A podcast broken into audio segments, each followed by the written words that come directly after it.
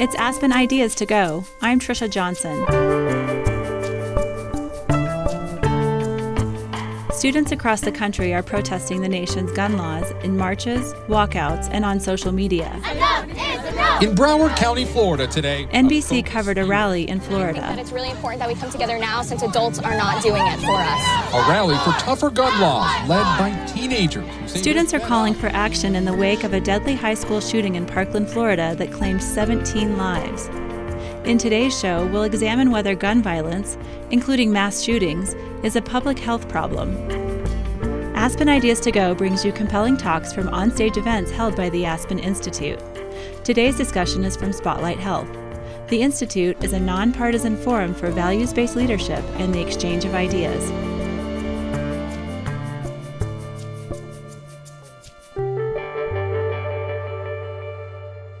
Vivek Murthy was a doctor at one of Boston's busiest hospitals before becoming U.S. Surgeon General. His confirmation in 2014 was delayed a year because of his stance on guns. He's a supporter of gun control laws and thinks gun violence is a public health concern. Whenever you have large numbers of people who are dying for preventable reasons, that constitutes a public health crisis. Murthy is no longer Surgeon General, but he continues to seek solutions to stem gun violence. Today, he speaks with journalist Judy Woodruff about what it means to treat gun deaths as a public health crisis. Woodruff is a former NBC News White House correspondent who's now the managing editor of the PBS NewsHour. She begins the conversation. This discussion was held in the summer of 2017 before Parkland. Well, we're here primarily to talk about guns, the public health crisis. You labeled it uh, public health crisis, words to that effect, some time ago. Why use that term? Well, my rationale is very simple. Whenever you have large numbers of people who are dying for preventable reasons, that constitutes a public health crisis. And we have an epidemic of gun violence in our country. We have more, we have more than 100,000 people who are shot each year, and more than 30,000 of them actually die. And that to me is a major public health crisis. It's not new. It didn't crop up yesterday or last year or even five years ago, but it's been going on for too long, and millions of people have been affected. That's why I called it a public health crisis. I, I read one, st- there's so many different statistics you could cite. I think I read, I know I read one that said more people have died as a result of guns in this country than have died in all the wars that the United States has fought since its founding in 1776, which is just, it's, it's stunning. It's hard to, to comprehend. So after the shooting uh, at uh, uh, the Pulse nightclub in Orlando, you said, I, I found a quote where you said, the real question now is how to reduce the origins and the impetus for violence in this country. What are you trying to get at when you say that? when we think about how to address gun violence in America, there, there's no single solution. There are, I believe, a number of measures that we have to take. Uh, some of them are policy driven, uh, including, for example, closing loopholes and around background checks.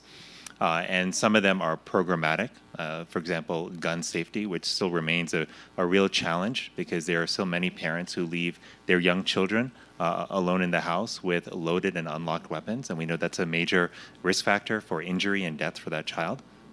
But I think we also have to look at a much deeper level about what causes violence in the first place. What causes a human being to want to visit harm upon someone else? And we should also think not just about visiting harm on someone else, but upon oneself, because of the 30,000 plus uh, deaths from gun violence each year, approximately two thirds of those are suicides. And this is something that's surprising to many people when they when they understand that, but but that's very important to recognize. Uh, so when I think about this, I this brings me actually to a larger focus around emotional well-being, because we have focused a lot in mental health and medicine and physical well-being on making sure that we go for a run so that we can reduce our risk of diabetes and heart disease, making sure that we protect ourselves from injury, etc. But what we pay relatively less attention to is our emotional well-being. And I, you know, I was at a university recently in front of about 400 people, and I asked them a simple question, Judy. I said, "How many of you think about emotions as a source of weakness versus a source of power?" And nearly every single hand went up, saying that they associated emotions uh, with weakness. But the truth is, emotions can be a source of power for us. They can help us be resilient in the face of adversity. They can also help us to perform better at every stage uh, of our life, whether that's in school or in the workplace. And they can also help us to insulate ourselves uh, or protect ourselves from the harmful effects of stress. What I saw, Judy, when I was traveling around the country over the last two and a half years, is that we do have a tremendous amount of chronic stress in our country. Acute stress can be helpful for performance, but chronic stress can actually predispose you to disease like heart disease and diabetes and dementia. And so, as I think about this, um, I think a lot about the programs I visited around the country that focused on cultivating social and emotional well being among kids in elementary schools and middle schools. And what's really fascinating about some of these programs is that they have been able to reduce violence uh, in those children dramatically. The Chicago Becoming a Man program, a one year intervention over 32 or so weeks, where kids met with a mentor once a week to develop, again, social connection, to develop skills at how to handle conflict and adversity. And in one year, compared to a control group, they had a 44% reduction in violent arrests. Uh, these are the kind of programs we should be investing in and funding. This is early prevention, early stage prevention. We don't do enough of it as a country, but we need to do it when it comes to preventing gun violence. But e- even if you have a lot of programs like that around the country, the sheer number of guns that are available to people, especially in some of the inner cities that you and I were just talking about, whether it's Chicago, whether it's Philadelphia, Washington, D.C., Los Angeles, name the city or the other location, rural parts of this country is there, I mean, at some point, is there a sense that just the availability of guns makes it, it overwhelms even uh, someone's emotion, someone who might not even be predisposed to commit a violent act because guns are everywhere? How much of a factor is that? So it's an important. So people have looked at this uh, data around how does our how do the number of guns owned per capita in the United States how does that compare to other countries? And really, there's no comparison. We are so far, uh, you know, so far, so much higher than any other country in terms of gun ownership per capita.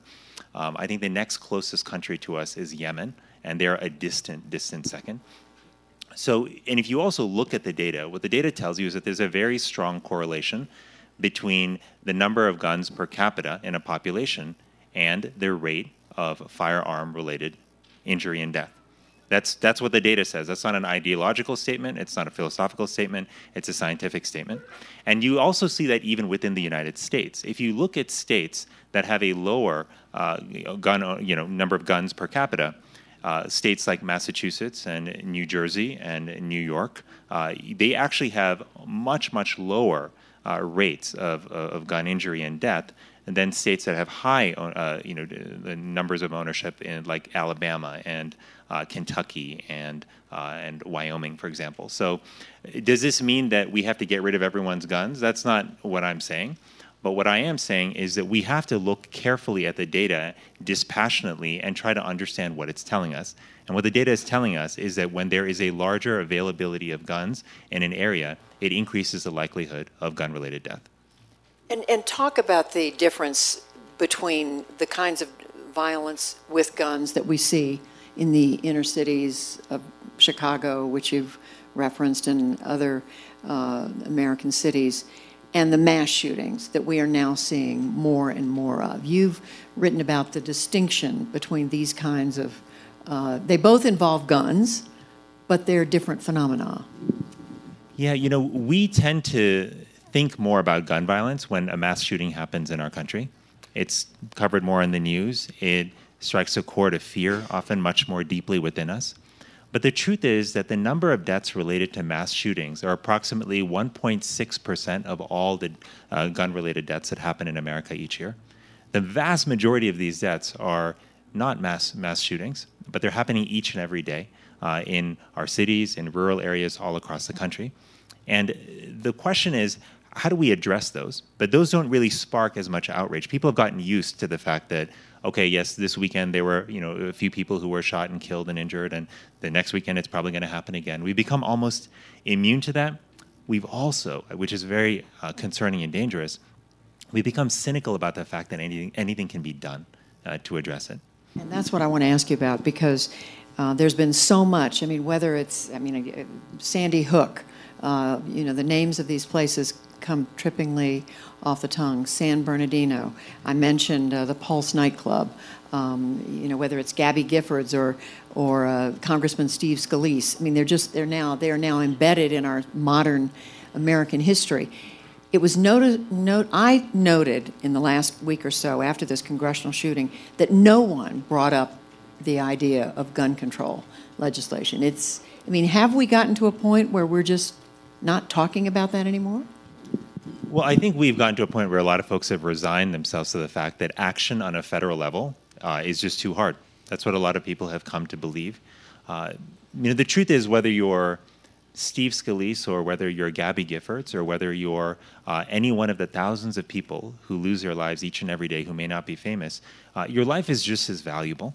And we can't afford to give up. But the, the, the point here is that we shouldn't solely be looking to the federal government for action on this. There are important steps the federal government can and should take. And I think when it comes to closing uh, loopholes uh, around background checks, I think that is actually one of those areas.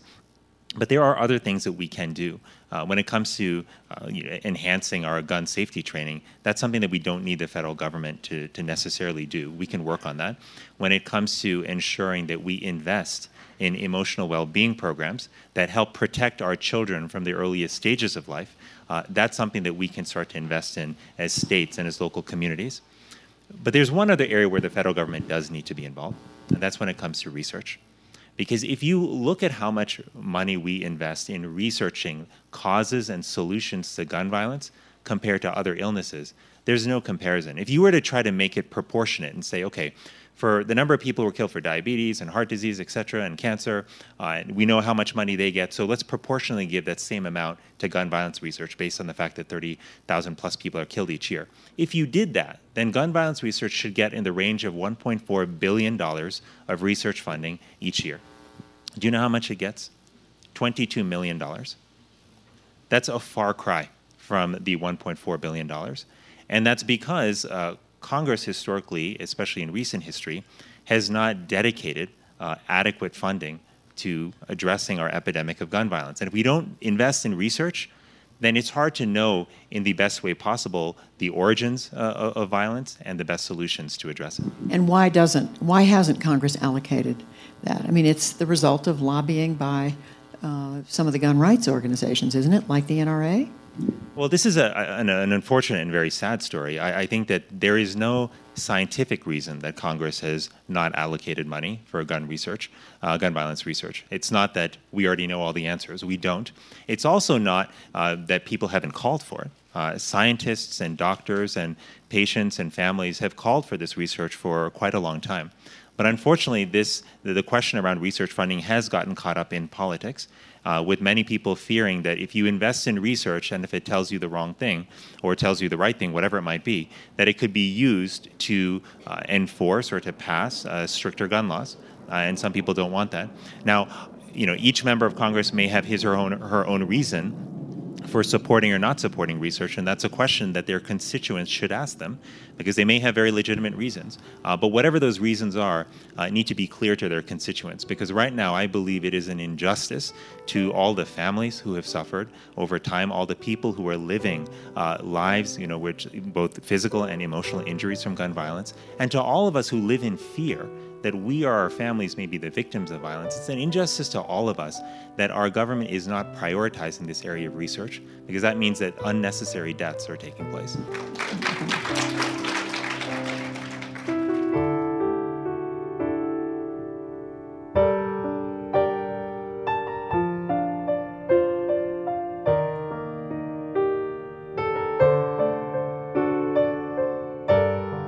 Thanks for listening to Aspen Ideas to Go.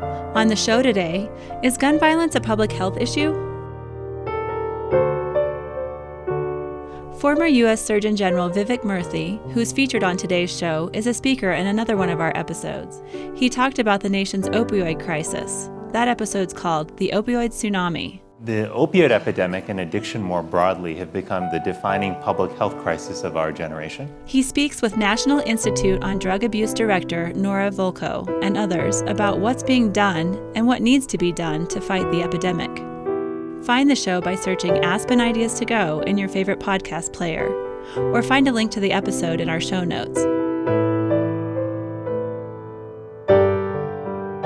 Back to our featured conversation. Here's Judy Woodruff.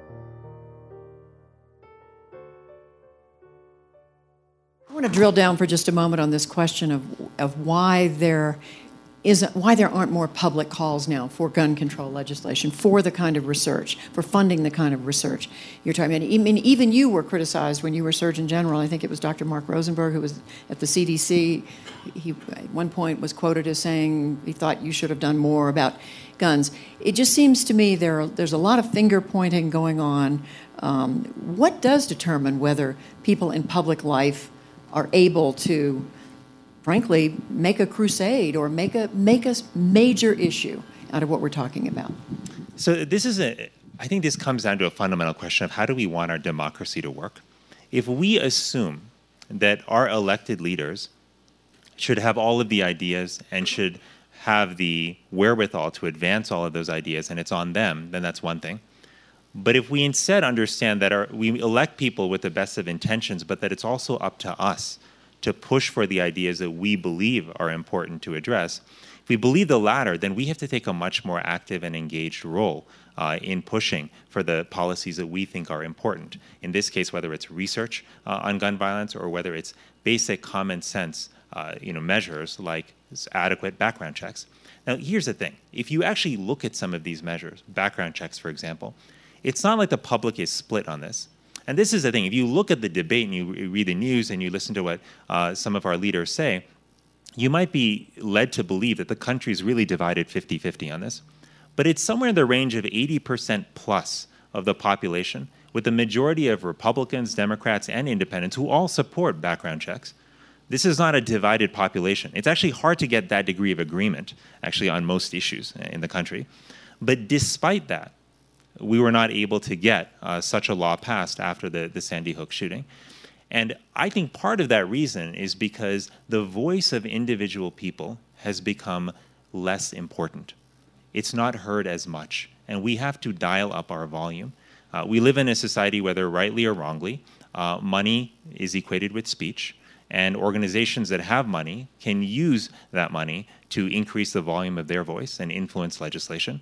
But that puts, even more of an onus on all of us as citizens to organize and to speak up and to not take no for an answer when it comes to implementing common sense measures that can help keep our families safe.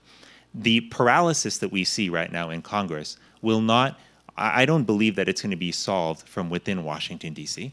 I think the solution has to come from public pressure, from people demanding that their elected leaders address this issue not with platitudes or with well wishes, but with action, because that's what people need. You know, we can all get on Twitter and say our thoughts and prayers are with the fill in the blank, you know, the person who was uh, injured or who sadly lost their life that week.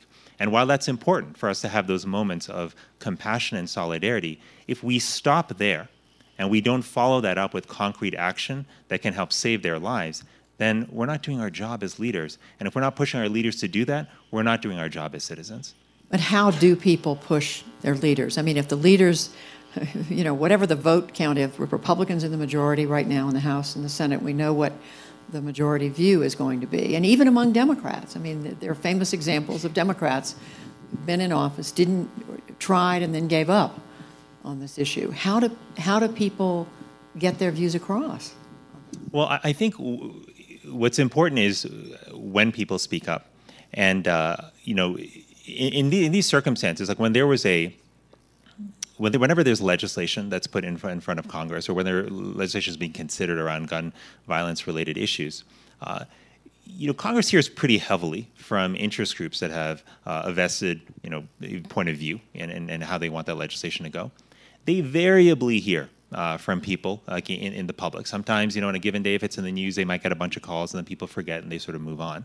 Uh, but in order for real change to happen, uh, the voices have to be large in number and they have to be consistent uh, in speaking up. So it can't just be, okay, we're going to get together for a march one day and we're all going to call in and then we're going to go back to our daily lives for the next month. But it has to be constant pressure. The greatest power you have as a citizen is your vote. Uh, and you, with your vote ultimately controls whether your elected leader keeps their job or not. Um, now, I want to say one caveat to all of this which is you, you mentioned earlier in your question, Judy, what to do about the fact that people are pointing fingers at each other. And this is one of the real challenges. We live in a culture where blame is the road of least resistance. Whenever I uh, did interviews on TV uh, around the opioid epidemic, for example, often the first question that the news anchor would ask me is So, who's to blame for this? Whose fault is this? And that's not an illegitimate question to ask. I mean, it's very reasonable to ask. But we, we shouldn't be guided primarily by the question of who's to blame. The question really should be how can we listen to each other and come together and fashion solutions around our common interests and our common values? But we don't have spaces where we talk about that or surface those common interests and values anymore. Many people have written about the uh, loss of, of community and integrity of community o- over the years. And this is a real thing. It's something I saw when I was on the road a lot. I found that there was a profound sense of isolation and loneliness among people. Uh, you know, in the 1980s, 20% of adults said that they were lonely. That number stands at 40% today despite the fact that we live in one of the most connected ages, or in the most connected age technologically in the history of civilization. So, unless we find a way, I believe, to, to learn how to talk to each other again, to listen to each other, to find that common ground, and then to move forward in a collective way, until we do that uh, at a grassroots level, we can't expect our elected leaders to do that. We might want them to do that, but I don't think it's going to happen. I think it has to be modeled right here by people like all of us. Is that what you meant when you talked when you spoke earlier about finding the root causes of violence? Yeah, that's related to it because uh, here's what's really interesting. When people actually talk to each other and build true, meaningful social connection, it actually improves their emotional well being. Social connection is a powerful driver of emotional well being.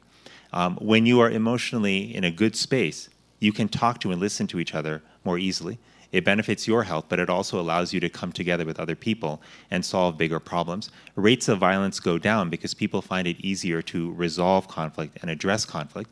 Instead of assuming the worst, they ask first and they listen.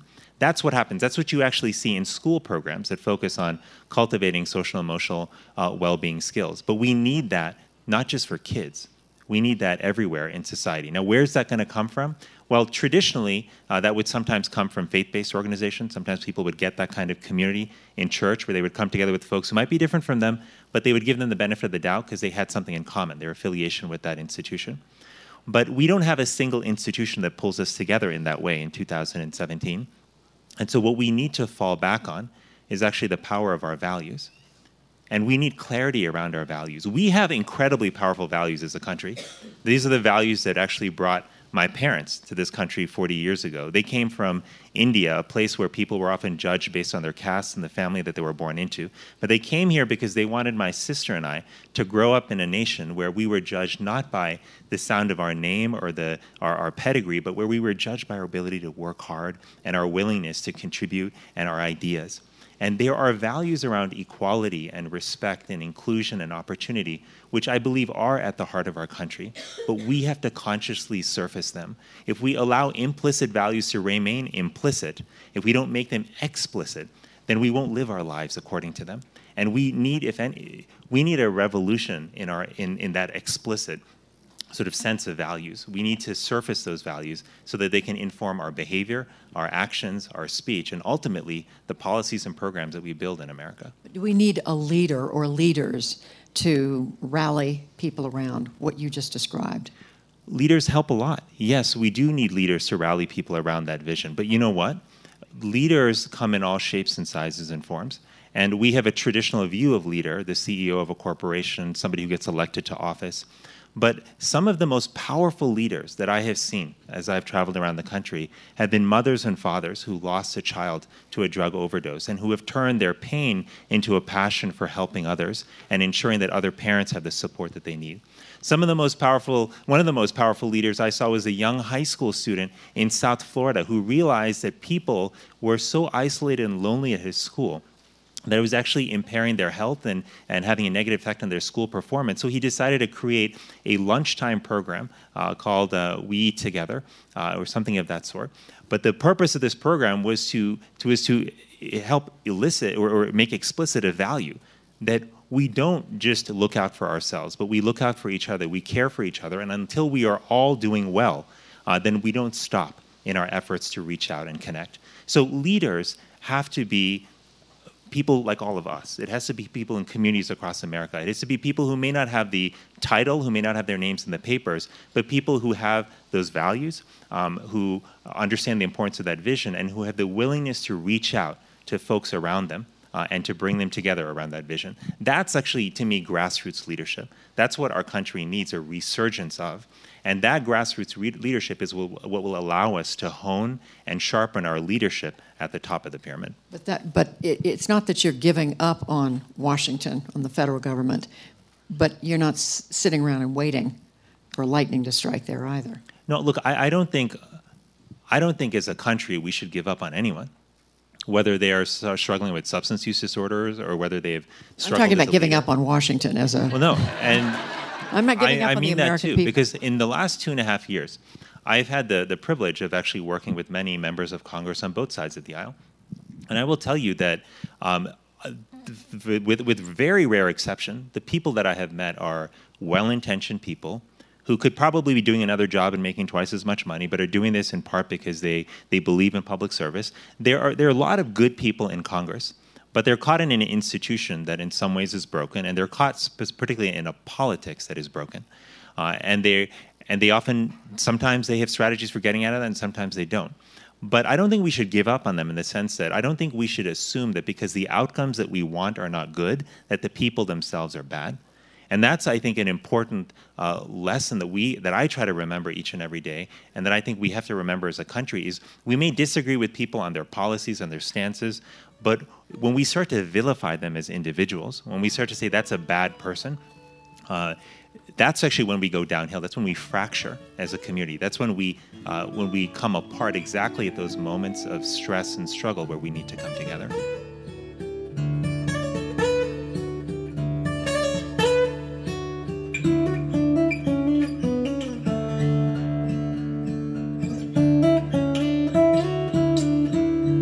Today's conversation is from Spotlight Health, the opening segment of the Aspen Ideas Festival. The three day health conference features an exceptional mix of inspiring and provocative experts who dive into topics of medicine and health. Learn more and buy passes on our website, aspenideas.org slash spotlighthealth. Here's the rest of today's conversation about gun violence, featuring Vivek Murthy and Judy Woodruff.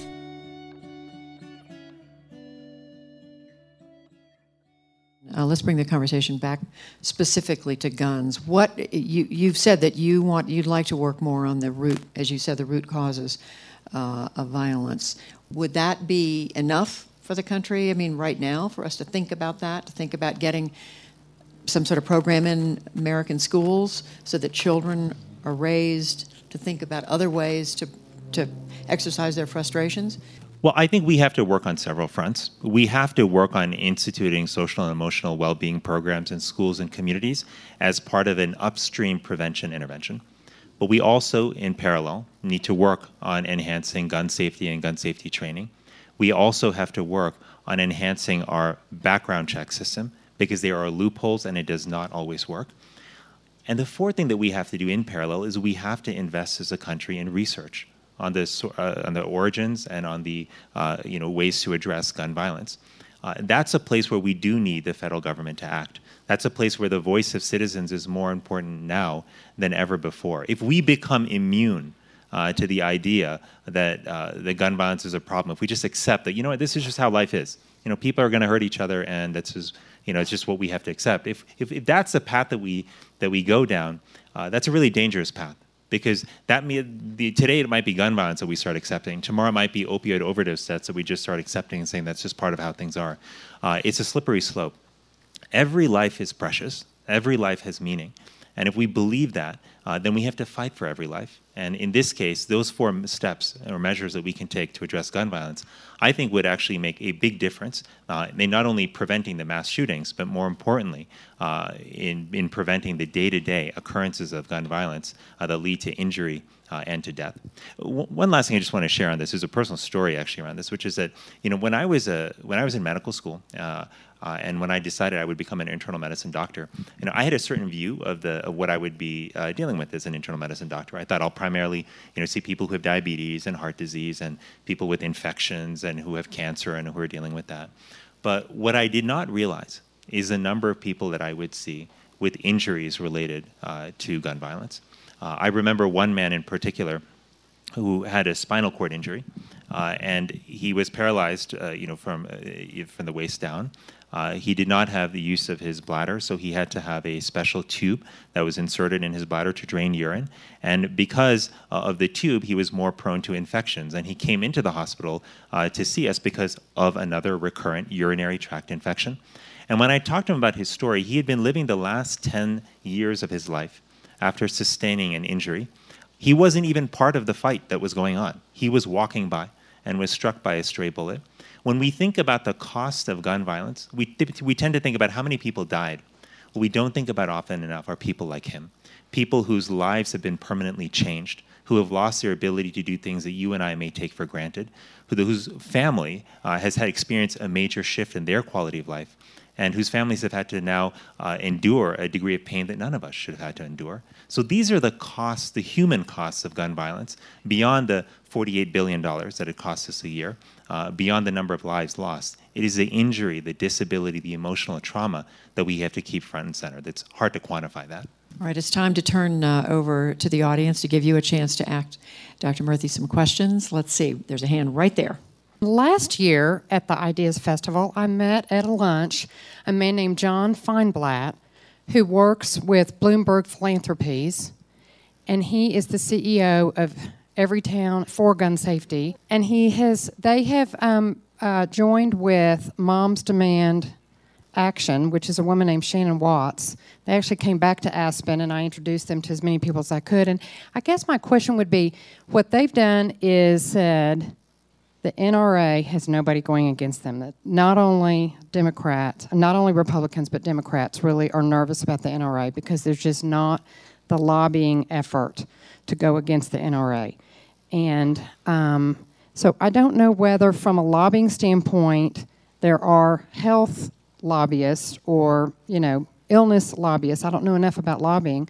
That, that, that should be combining with, I understand Bloomberg may be spending $60 million a year on this issue. So there are people working on it, but they're they're now saying that they're going into different states to work on ju- judicial races, that kind of thing. Yeah, they are spending a lot. I don't know exactly how much.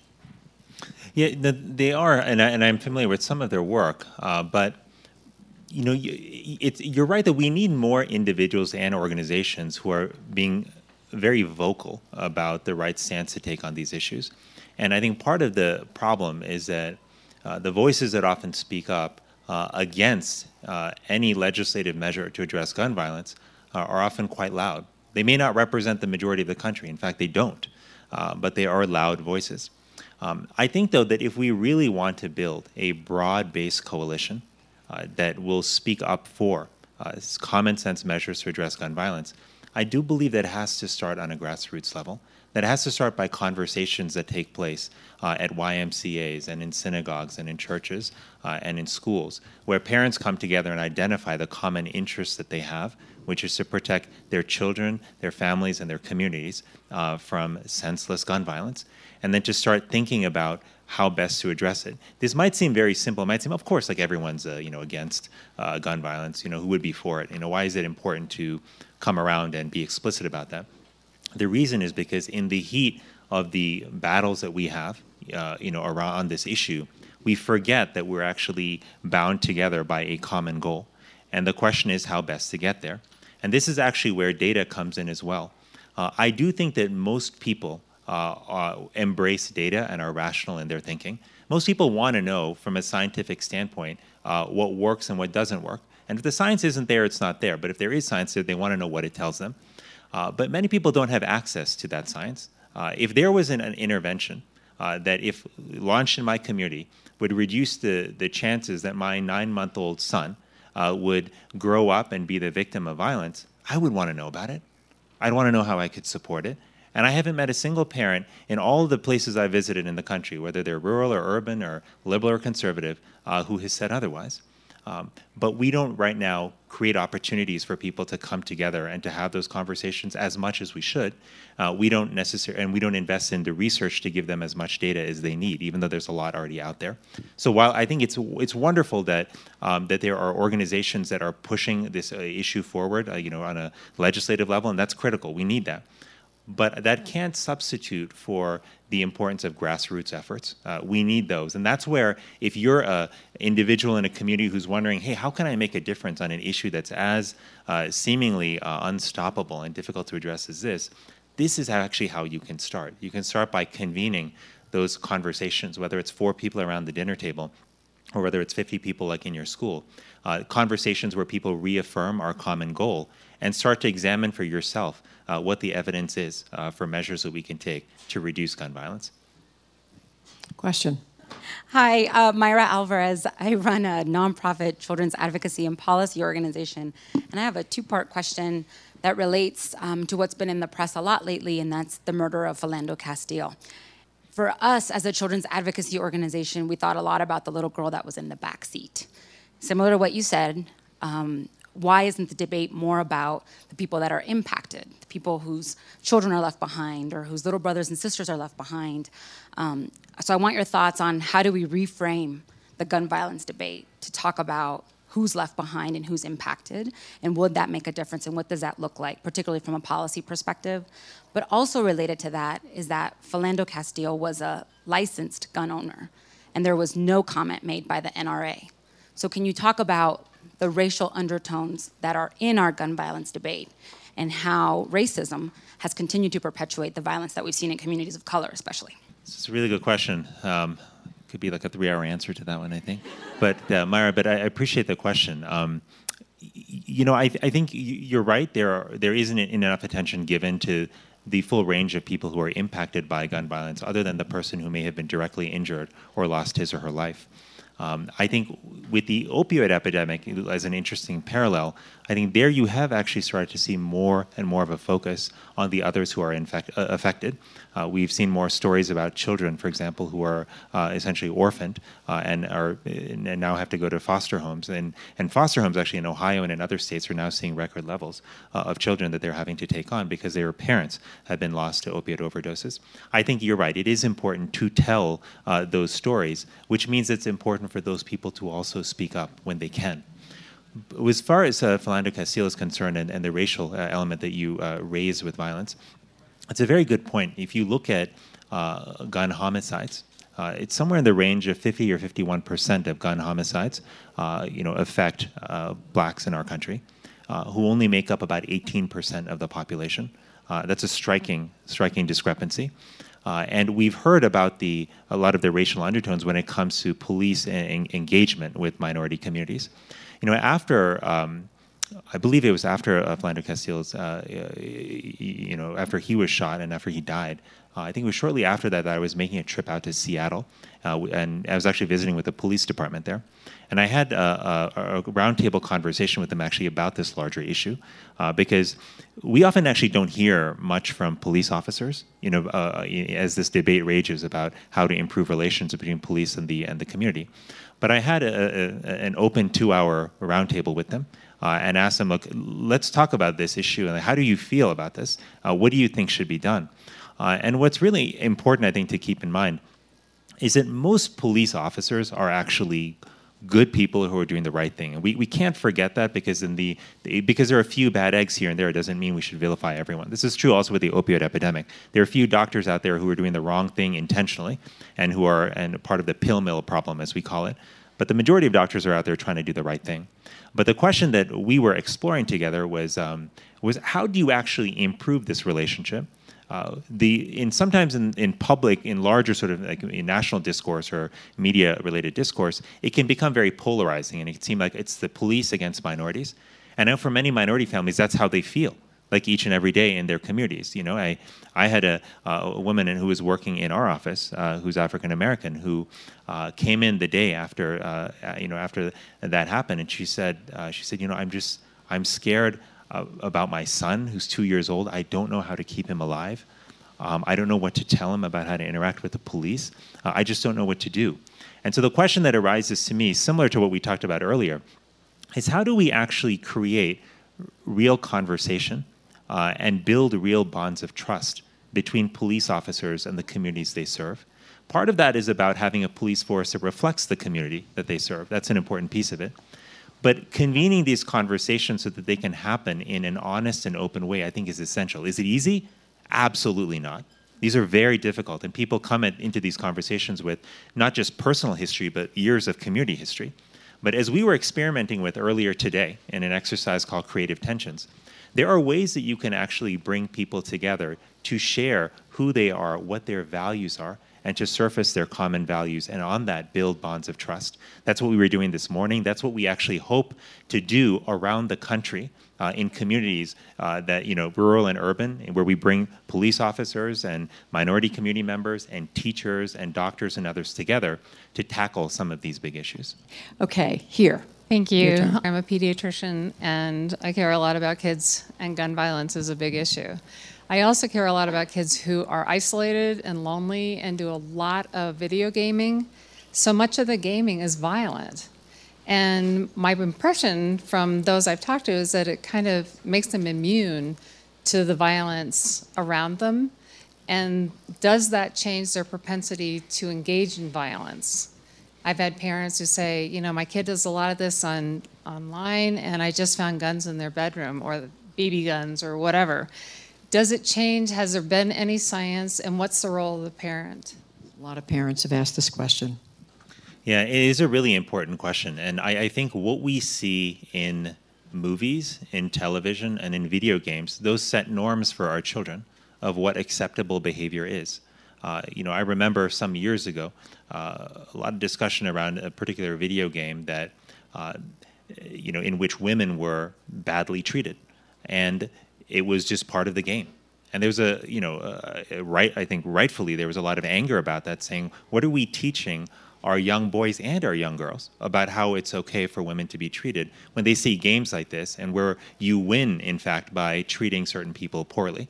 So I do think that uh, it's, it's an important uh, source of influence to consider, particularly around conflict resolution. You know, some of the emotional well-being programs I mentioned in schools, uh, some of the skills that they focus on developing are skills around conflict resolution. You know, if I see everywhere around me on television and video games and in my home that the way we reserve, resolve conflict is uh, by hitting somebody else or by shooting at them or injuring them in some way, uh, by using my power, if you will, then that tells me that in real life that's an acceptable way to do it. And you know, whether we like it or not, uh, our children will find role models in the environment around them. And if that environment models behavior that is toxic and harmful to others, then they will see that as okay. And that's not okay. You know, and if we're not investing at the earliest stages of life in helping our kids build a foundation uh, for healthy living and for developing healthy relationships with other people, then we're going to spend the rest of our time and resources trying to deal with it 20, 30 years later. And that's honestly part of the problem that we have today. So it's video games, it's television, it's movies, it's everything. Okay, I think we have time for one more question. So let's see, right here. Thank you for that amazing discussion. My name is Sophia, and I'm a child psychiatrist working in the community.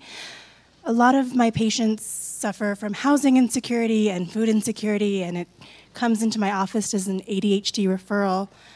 Um, I appreciate all of the work that can be done in schools to help kids learn to communicate and solve problems. Are there other avenues to help kids in our community learn to take care of each other? It's a good question. You know, I think the responsibility for ensuring that our children have a foundation to lead a healthy and strong life is not solely the responsibility of schools. You know, I think it falls upon parents and families as well, but it also falls upon other institutions.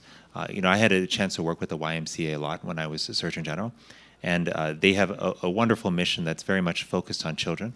And whenever we would talk about emotional well-being initiatives and where to uh, where to ground them, uh, the YMCA would always stand up and say, "Why not us? You know, we're in communities across the country." Faith-based organizations, I think, are powerful, powerful resources uh, that can not only help children but can bring families together, you know, around build, you know, acquiring and training and tools for social and emotional well-being. Um, the truth is that if we really want to create a community where both children and adults have the tools to live a healthy life uh, and to have a high degree of emotional well-being, we actually need multiple sectors involved. This is not the job of just the public health sector, but as an employer, I need to be thinking about how do I cultivate emotional well-being for my employees so it can improve my retention, increase your productivity, but most importantly, strengthen my community. Uh, as a school, I need to be thinking about that for my kids. As a hospital, I need to be thinking about that for my patients because it should be more than about how do I treat their pneumonia and then get them back home. But it should be how do I prevent their illness in the first place? How do I create the circumstances under which uh, they can really thrive? So I believe that that the responsibility for creating that foundation for life lies with all of us. And the question that's going to come up in every community is who should convene all of those players to recognize and embrace the role that they can play in enhancing our emotional well being? And that might be different from community to community. In one community, it might be the public health uh, lead. In another community, it might be a teacher at a school. Uh, in another community, it might be you, uh, you know, a child psychiatrist. Uh, so, but it has to be one of us stepping up to say we can bring people together to recognize and embrace the role they can play in this. You know, w- one last thought I'll, I'll, share on this larger issue uh, that we're talking about is. Um, when it comes to gun violence, I know it can seem that we are gridlocked as a country. I know it can seem like we're at an impasse and there's no way to move forward. But I believe that one of the reasons why it's been so hard to move forward on this issue and on other issues is because we are locked in a mindset of fear. And I've come to feel over time that our country is really in a locked in a struggle between a love and fear, if you will. You know, love and fear have their own manifestations. Fear can manifest as anxiety and suspicion and anger and jealousy and rage. And love has its own manifestations of generosity and acceptance and compassion. But we have to fundament I, these two values, though, uh, of love and fear, are what drive our decisions. They're what drive our interactions with people. And as a country, we have to make a decision about whether we want to live in a country that is powered by love or whether we want to live in a country that is imprisoned by fear. And right now, it feels like we're imprisoned by fear. And we're not going to break out of that and tilt that balance towards love because of any legislation that's passed or because of any regulation that's written. We're going to do it because people like each of you stand up in your communities and in your day to day life, you make a decision to choose love over fear and you bring other people together around that. If we do that, then we will become the country I believe that we need to be a country that's inspired, informed, and governed by love, where that's reflected in our schools, reflected in our workplaces, and reflected in our elected leaders. And that to me is a country that all of us deserve. It's a country that our children deserve.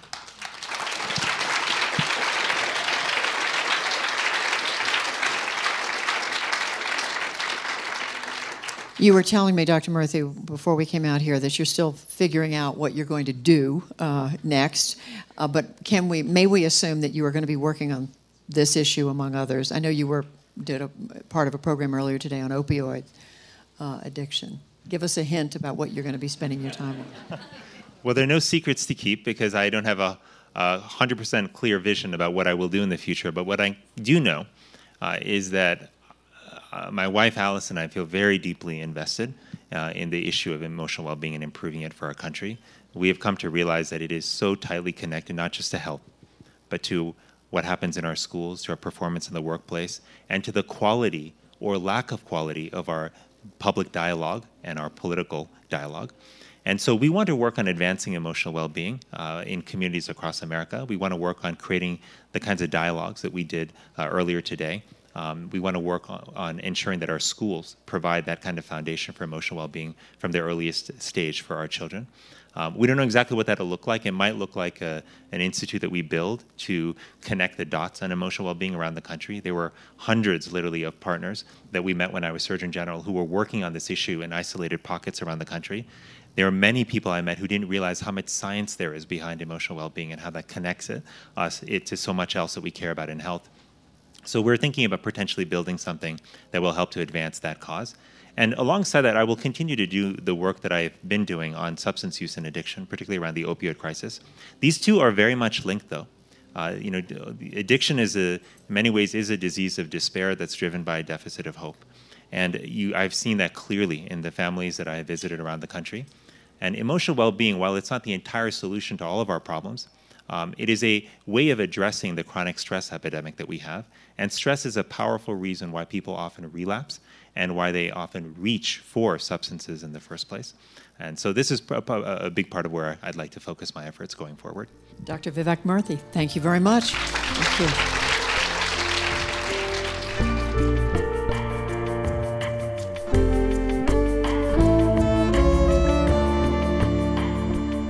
Vivek Murthy served as U.S. Surgeon General from 2014 to 2017. During that time, he launched the Turn the Tide campaign to address the nation's opioid crisis. Judy Woodruff anchors the PBS NewsHour. Prior to that, she spent 12 years anchoring Inside Politics on CNN. Woodruff and Murthy's conversation was held in June of 2017 at Spotlight Health. Make sure to subscribe to Aspen Ideas to Go on Apple Podcasts or wherever you listen. Follow us year round on Twitter and Facebook at Aspen Ideas. Aspen Ideas to Go is produced by Marcy Krivonen and me and recorded by our team at the Aspen Institute. The Spotlight Health programming team is Ruth Katz, Peggy Clark, Katie Dresser, Natalie Johnson, and Sola Farquhar. Our theme music is by Jim Brunberg and Ben Landsberg of Wonderly. I'm Trisha Johnson. Thanks for joining me.